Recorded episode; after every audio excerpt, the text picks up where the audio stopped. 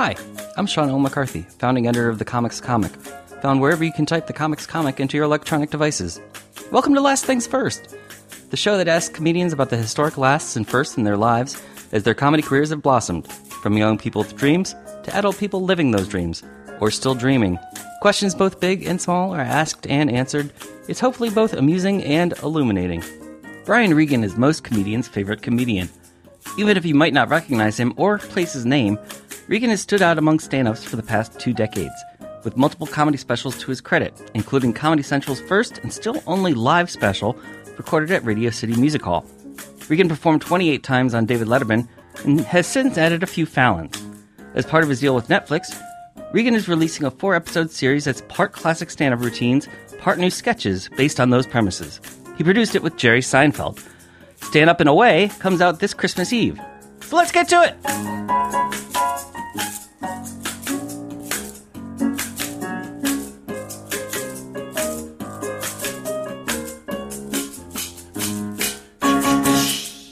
So Brian, last things first. Uh, I on my way over to to do this phone conversation with you, I heard that Loudermilk got a third season. Yeah, I um, there were rumors of that uh, a couple of weeks ago, but I didn't know if it was official. My manager just sent me the official word today, so uh, yeah, season three. Yeah, Pretty cool. that's your that's your biggest TV credit, isn't it?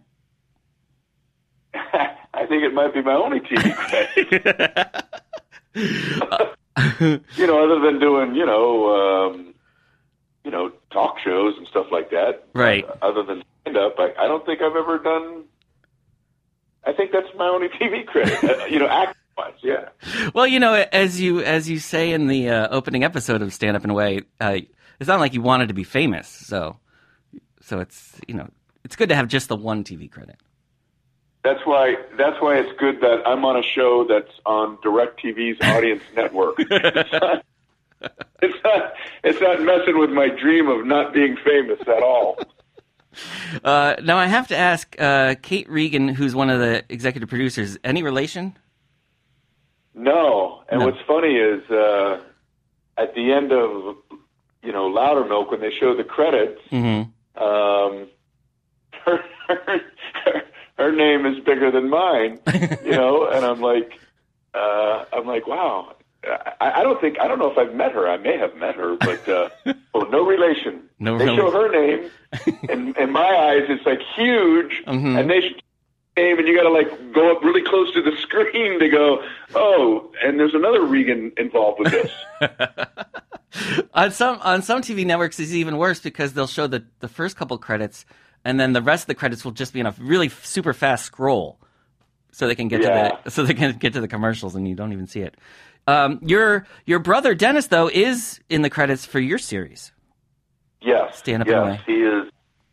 Dennis is has a wonderful comedic mind, and uh, you know, I wanted him involved with this stand up and away thing, and uh, so he's like by my side throughout the entire process, and he just has a really keen eye. Um, you know, when you're doing a sketch or you're doing a scene or you're writing something, he, he comes at it from a perspective that uh, is very strong comedically. You know, he, uh, he he'll if anything even approaches being hack, you know, he'll speak up, hmm and um, and he always has like an interesting way of looking at things. So it's it's great to have him involved. He does. I, I whenever I see a help wanted sign that says "Inquire Within," I always think of him. Um, You Yeah, know, this- yeah, he's, he's, he's good. this uh, he's no Brian Regan, but let's but he's a Regan. He's the he's the smaller credited Regan in your relationship. This, Dennis, yeah. Although he's although he's Um, taller, isn't he? he's I don't know if he's taller. I know I know he's dumber. Um, I know he's I know he's much more stupid than I am. Uh, you, you know the the great thing about stand up and O- away is um you know watching you kind of revisit some of your classic uh bits also got me like rethinking nostalgically i've actually had multiple interactions with you and your brother um your publicist actually, the first time he got us together on the phone was for I Walked on the Moon. Um, Uh-huh. I saw you at Carnegie Hall. I saw. I got to see you at Radio, Radio City Music Hall for the live Thank Comedy you. Central, and I saw you in the Round at the Celebrity Theater, which is a, a unique place to see comedy. And then I and then I saw you and your brother uh, at the Tempe Improv, which was the weekend before 9-11.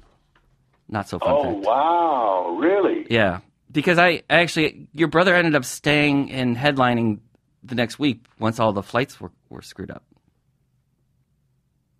That's bizarre. I, I, I've heard him tell the story of performing after 9/11, but I forgot that I was there the week before that. I I just zoned out on that part. but uh, that's crazy. Yeah. What's it What's it like though for you to to to revisit all this stuff for for Stand Up and Away? Well, I've always been uh, uh, kind of in a good place in that I, I've kind of gone against the grain comedically. You know, they say comedy has to have a sur- surprise, Mm-hmm.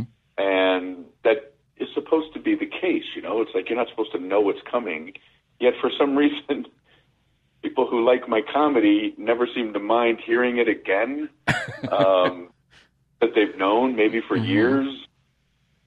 But even even with that, I always shied away from it. You know, I, I still like to move away from old material and replace it with new stuff, just because it was fun for me. And um, but at the end of my shows, especially when I started doing theaters, I would go back out and do an encore, and sometimes people would shout out older bits that they wanted to hear. So it was really cool for me to realize, wow, people still like these routines.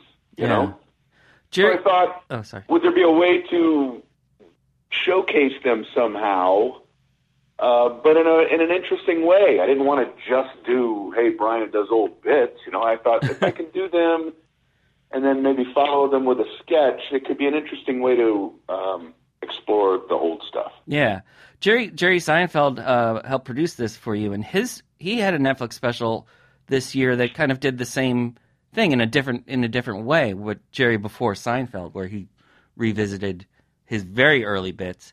How Yes. how what kind of uh, influence and per- perspective did he bring to to you putting this all back together?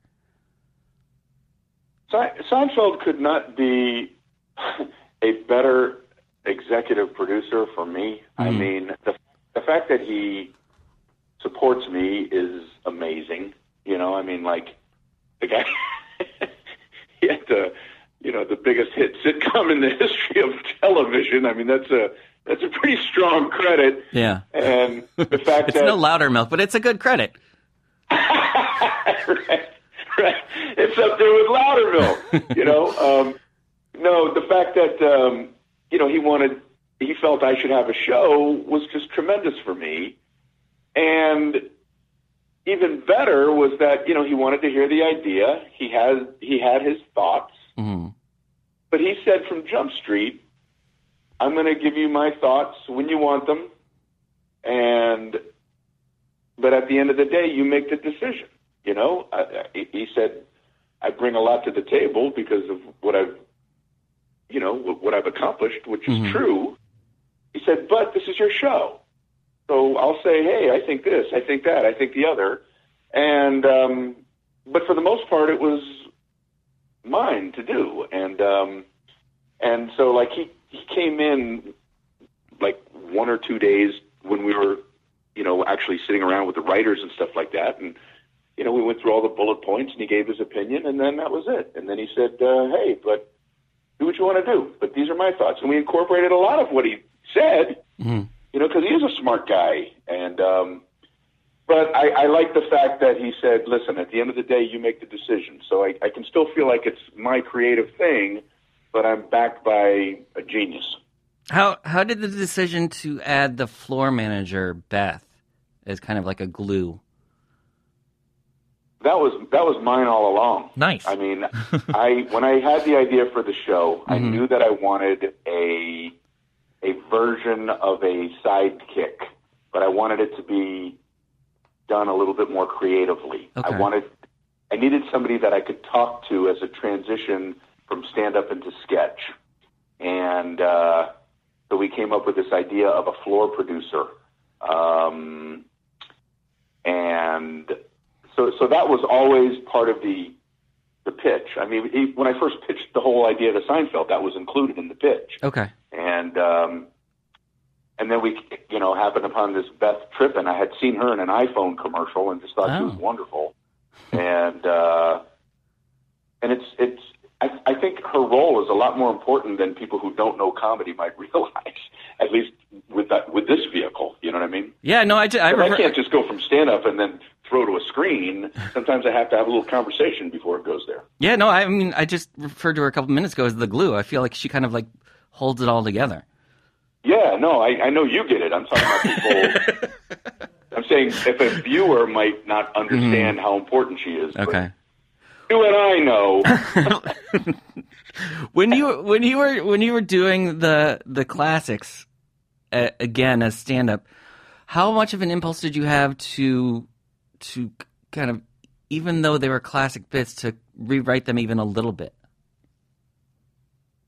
it's always a tricky thing. Mm-hmm. You know, it's sort of like when you go see a band and they're playing a song that you know. You know, uh, I know as a as a, an audience member, I kind of want to hear it the way I know it. Right. And so most of the stand up bits, I did them the way I've always done them. You know, like they're kind of baked and done, and that's the way they are. But there are a couple of bits that have evolved since they came out years ago, like the mm-hmm. school routine. I, I wanted to play around with the school routine because that's probably my the bit of mine that most people know and and it's a long bit. In fact, we broke it up into two little segments. We threw a sketch in between, okay. Because that's so familiar, I wanted there to be some curveballs in there. Ah. So I played around a little bit with the punchlines and with some stuff where I wanted people to watch that one and go, "Okay, I know where he's going," and then I wanted them to be caught off guard with a wait. That's not the punchline, you know. Yeah. But But, but for the most, part, I like the stand up to be the way it's supposed to be. But I, I did adjust on a couple of bits here and there. Yeah, as you were talking, I was just thinking of how Bob Dylan is is infamous for uh, rearranging his songs so much in live concerts that people sometimes don't even know that he's playing the song that they know. Wow. I mean, I, I've I've done some of my bits, hmm and I'm like so off track. People will yell out, "Are you doing Bob Dylan?" that, that's how off course I am sometimes. I would I would like to see you do Bob Dylan one time, though. Um, you know, one thing that I was surprised to learn about you until I, I watched it. Uh, you gave a Google talk in 2017 where you mentioned that you had started off as a prop comic. Well, to describe myself, I never was a prop comic. Even when I started, I would walk on stage. It was a short period of time when I would go on stage with a little bag, and I would just set it on the stool, and then I had like five minutes of my act where I would pull some stuff out. Okay. Um, so I, I tried props a little bit in the beginning, but never to the point where I was a prop act per se. Did did But, you um, did you give those bits to Carrot Top? because you guys both Uh, started in South Florida at We did at around we the same time, or No, I think he started after me. Um, ah, so he might have gotten the idea from you, is what you're saying. Oh, if you only knew how furious I am that Carrot Top glommed onto my my little bag that I used to set onto the stool. He was just Scott Thompson at the Fort Lauderdale club, and then he saw you. What was? I'm I'm I'm amazed at the. I mean, I shouldn't be quite amazed, but I I am still amazed at the number of talented, still working comedians who came out of South Florida in the '80s and early '90s. I think it's very intriguing as well, especially because Florida had a reputation for manufacturing a lot of hack comedy, Mm, and uh, especially years ago. You know, there were a lot of comedians down there who did the least common denominator kind of stuff. okay. You know, just easy laughs. Um, so it is kind of cool that you know a few of us were able to uh, you know, depart from that and try to do something a little bit more interesting. What What do you suppose it was about about you and uh, and some of the others who who did break out of that? Was there a sense at the time that the scene was okay? There's a lot of hack people going around, but but some of us have some real creative voices and, and unique talent. Well, I think it's like anything else. Any other, um, I, I always, always get queasy when I use the word art. then I feel like I'm patting myself on the back. But mm-hmm. uh, craft, you know, you, you're, you're going to have people who who say, "What do the people want?" and then they're just going to give it to them. And then you're going to have the people that say, "What do I want to say?" And when you when you're when you're of the mindset that you're trying to figure out what people will laugh at, well, then you're not going to do anything interesting, you know. And there are a lot of comedians that do that. You know, they're just like, "Oh, if I say this, they'll laugh, so therefore I'll, I'll say this." Right. But you're going to have a handful of people that go, "Well, I, I don't want to do that. I want to do." These goofy thoughts that I come up with, and hopefully people will think they're funny. So, and those people are everywhere, including the bizarre state of Florida. was was there anyone in particular in those early days that uh, that was a good comedy friend to you? Jeff Garlin. Okay. Jeff Garlin started at the comic strip in Fort Lauderdale, and he uh, he would go on stage and do these outrageous characters that um, he doesn't do anymore. I, I've talked to him since and said, "Have you ever thought of bringing those characters back?" And he said, "No, nah, I've, you know, those were when I started doing comedy." And I, mm-hmm. I said, "They were hysterical, man." You know, so he was doing something different even back then. Um, Jon Manfrellotti was very funny. Um, he has some parts like in The King of Queens. Okay. Everybody loves stuff like that. Um, but uh, most of the people that we saw that, or that I saw that I really like was interested in were people that came down from New York and L.A. Okay. You know? So they would it was they would bring headliners in from out out of state, and those were the people where you go, oh, I see what this is supposed to be. Who, who out of all of those people were, was the most helpful to you early on in, in working your way up the ladder and out of Florida? Uh, I don't know that anybody was helpful in you know in terms of you know sitting down with me and saying, "Hey, you should do this or you should do that." Mm-hmm. But I was very, um, I don't know. I, I felt really good when comics who came in from New York and L.A. and from wherever mm-hmm. would, you know, say, "Hey, man, you're you're you're pretty decent at this. Keep at it." You know, I, I it was always. Um, you know, I felt like I was on the right track, you know, and I noticed they didn't say that to all the local comedians. I was like, maybe, I'm onto something here. Did any of them take I remember you? one guy, and I wish I could remember who it was. Mm-hmm. But after a show, I was out by the bar. I used to work there, you know, I was like a bar, uh, not a bartender, I was a, a dishwasher and a busboy. Okay. There's there's a grand tradition of me, that. Pardon me? There's a grand tradition of, of former busboys and door guys and bartenders working their way up to the stage? Exactly. Um, you know, so I worked in the club mm-hmm. Doing things, and um, after a show, somebody asked what I did, and you know, I said I'm a, I'm a, I'm a busboy, you know, and uh, a comic took me aside and said, "Why do you tell people you're a busboy?" Because how come you don't tell people you're a comedian? And I said, "Well, I'm I'm working at that, but I don't think I'm there yet. Uh-huh. And he said, well, who, who, do you think somebody's going to come and tell you when you're there or do you get to decide? And, uh, I said, I'm not sure what you're driving. And he goes, why don't, why don't you believe you're a comedian right now? When people ask you what you are, why don't you say you're a comedian? And then from that moment forward, I, I started telling people I was a comedian. so people would say, so what do you do? And I'd say, I'm a comedian. Mm-hmm. And they would say, with a bus tray?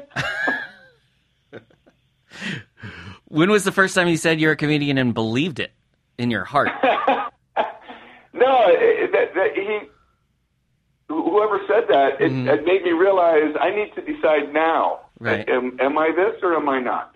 Now I might not be great yet, but I'm. I, I can still be a comedian Right. while I'm starting my quest. You know. Did did anybody uh, take you out on the road? I know you you tend to have like the same couple of openers for a while now. Was there anybody who did that with you? Not in the early stages. In the early stages, I just went out and got booked wherever I could go. Oh, okay. but when I was living in New York, um, Seinfeld let me open for him Oh, a handful of times, and this was when his TV show was just first starting. oh wow, Like I remember opening for him, like the first year the show was out. right. He was, he was more famous as a stand-up than he was as a as a TV guy. You Yeah. know, like people didn't. The show had not yet caught on fire. No, the first And then season didn't have good ratings at all. Exactly. And then a few years later, I opened for him a handful of times after the show was a hit, and it was like night and day. You know, I mean, like the first go round, he flew commercial and sat at the gate before everybody boarded, and then a few years later, it's like none of that happened anymore. you know what I mean? Um, so it was fun to watch uh, his explosion. Yeah, well, I, as as a young comic yourself, still then what what was kind of going through your mind as you saw him kind of explode into fame? Was that when you decided you didn't want to be famous, or did it change your ambitions at all? Well, the I really enjoyed being able to perform in theaters. That was the first time that I performed in a theater was opening for him, Okay, right. and I just loved the focus that the audience would give, you know, to him, of course. But I mean, I'm the opening guy. Nobody knew who I was, but uh, you know, they were all facing the re- correct direction. There were no blunders going off, and No checks dropping. checks were being dropped. Nobody was eating a cheeseburger, and I was like, and I enjoyed the heck out of it. And that immediately became my goal Ah, get to where I could perform in theaters. I mean, I was doing comedy clubs and headlining comedy clubs at that time. mm-hmm. So that became my goal. But I thought the only way to get there was to get a TV show like he had. So I thought, okay, I have to get like a sitcom like everybody else. right. Not that that wasn't my passion to get a sitcom. My passion was to perform theaters. I, I, I liked the comedy part of it, and I thought a sitcom was a necessary aspect to get there.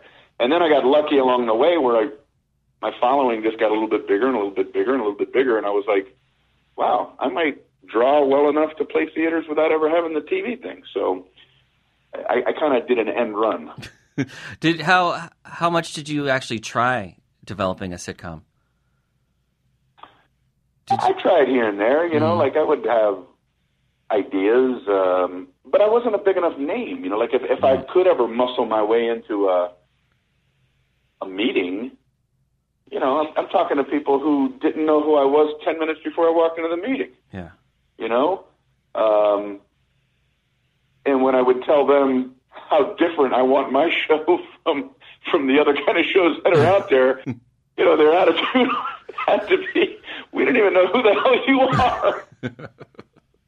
You're making demands on on the kind of show you're going to do. hmm But yeah, I had nothing to lose anyway. You know, I, I still had the, the stand up career. They weren't going to take that away from me. Yeah. Does did that make it once you once you did advance to the theater level? Did that make it easier? I know a lot of stand up comedians uh, because it's such a, an isolating career sometimes get jealous or bitter when they see other other people kind of get higher up on the on the ladder than them. The fact that you were really always passionate about stand up did that make it easier dealing with with that kind of mindset? I've always been pretty good at uh, not um, getting jealous at others. I, I don't.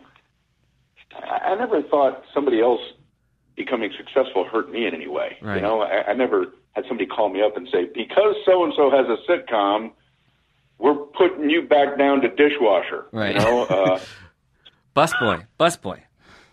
Busboy. Yeah. um, so, did I see people become successful that I didn't think were the greatest stand-up? Sure. Right. But, but that's okay. You know, it's like the luck of the draw. You know, talented people make it. Maybe people who aren't so talented also make it. Um, I just, I was always fortunate that I, I did just fine as a stand-up. Mm-hmm. So I didn't worry so much about anything beyond that. I would still want that, but I thought if that never happens, it doesn't matter. I still have this pretty cool stand-up career going, and if this is all I do for the rest of my life, that'll be fine. But I'll still pursue trying to do other creative things. If they happen, great. If they don't, that's fine as well. Yeah, I've I've talked to at least a couple I can think of off the top of my head, a couple of comedians who got rich and famous, but all they probably still want at this point is to have kind of the respect and admiration from their peers that you have. And they would they would trade they would trade that for a sec in a second. That means the world to me, man. Yeah. I, you know, I I've I never sought out necessarily to have the respect of other comedians. I just sought out to try to do what I thought was interesting comedically, Mm-hmm. and then the fact that along the way, comedians would say, "Hey, man, you know, you're okay at this." Uh, you know that that's a the highest compliment when people who do what you do like what you do. Yeah. That's great. And then when I didn't have any TV series, I realized that I that I had kind of accomplished something. Like I don't think there were a lot of people that got to theaters without some other way of getting there. You Right. know, and I got there just from stand up, and I always took a lot of pride in that. Yeah. You got you got, you got that before you uh, got that uh, juicy stanky role in top five. yeah, that's right. I mean, I've had one guy recognize me from that. who was Like one guy who was that guy? at an airport said, um, "Are you an actor?" Uh huh. And like I was like an actor. I said, "Oh, well." And then he goes, uh, "Aren't aren't you in that Chris Rock movie?" And I was like, "My gosh, I was just called an actor." Felt pretty good. Yeah, I'm an actor, man. I have one three-minute scene in my entire career, and I'm an actor. Just wait until ten years from now when it becomes like a cult classic, and then people start coming up to you going, "Give me some stank. Put, put some stank on it." Some stank. yeah. Um, you're you're also still the only comedian with a live Comedy Central special, which Yes. which I wanted to to make sure to mention. In comedy circles, it's kind of like a mythic story of of when you did your first gala at Just for Laughs. Oh, yeah. I don't think it was my first one, but it Oh. was. It might have been my first one. Well, But, that, that's uh, that's oh, that's yeah. the part about a Well, mythic is- a mythic story is that nobody really knows when it happened or where. They just go, "Oh yeah, that one time Brian Regan was on TV and it." It was four times. I, it was. I, I, I left the stage. I came out four different times Mm-hmm. trying to like reset my set. It was. It was. It was the most horrible night of my career. Um, and yeah, sure. I had uh, you know going in to the live um, Radio City thing. right. So live Radio Believe City, there's I- no I- there's no four times for there. Exactly. I knew it had to happen. I Mm-hmm. knew it had to happen live, and that's.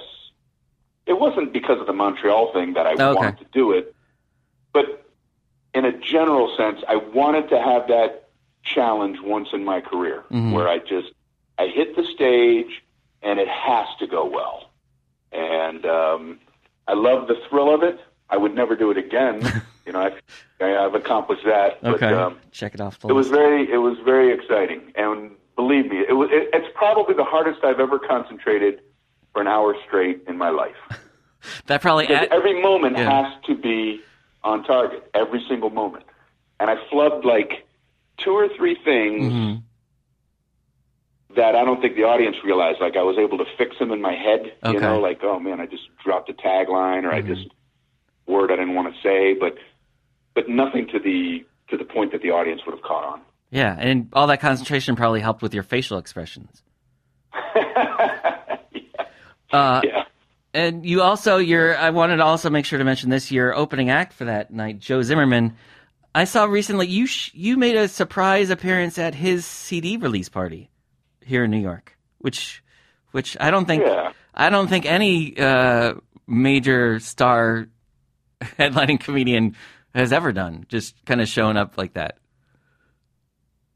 Well, I you know I try to uh, you know I, I, I try to be a good person. You know, uh, he uh, I knew he had this party going on, and I was in New York anyway. Oh, okay. uh, what I was there for, and I, I, I had that night off, and I was like, hey, let's go out there and, uh, you know, have a couple of beers. Yeah. So uh, it was fun. How how important is it to for any comedian or artist uh, to pay it forward?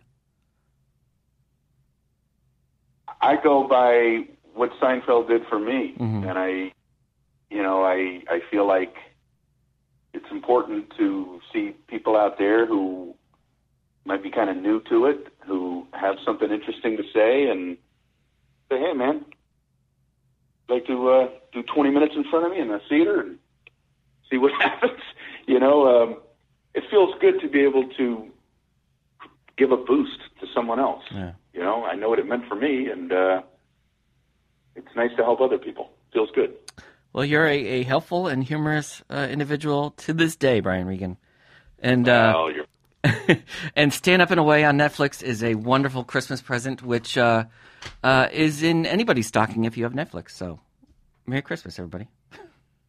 That's very nice. You got I got the one show on Netflix that um, even even people that are in uncontacted tribes get Netflix, and then I have another show on the audience channel that um, people in my family haven't seen yet. Just because it's such an obscure thing, but it's starting to get some buzz and some some momentum. So who knows? And it's season three, so congratulations. Thank you very much. Thank you so much, Brian. I appreciate this. Hey, thanks, Sean. I really appreciate the interview, man. Have a good have a good day. You too. Last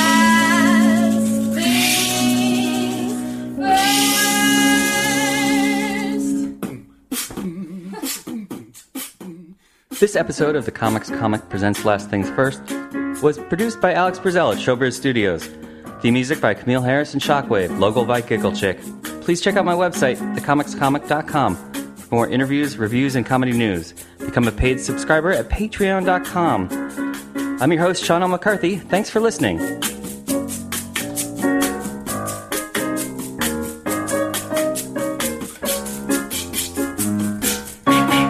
Last things first. Last things first.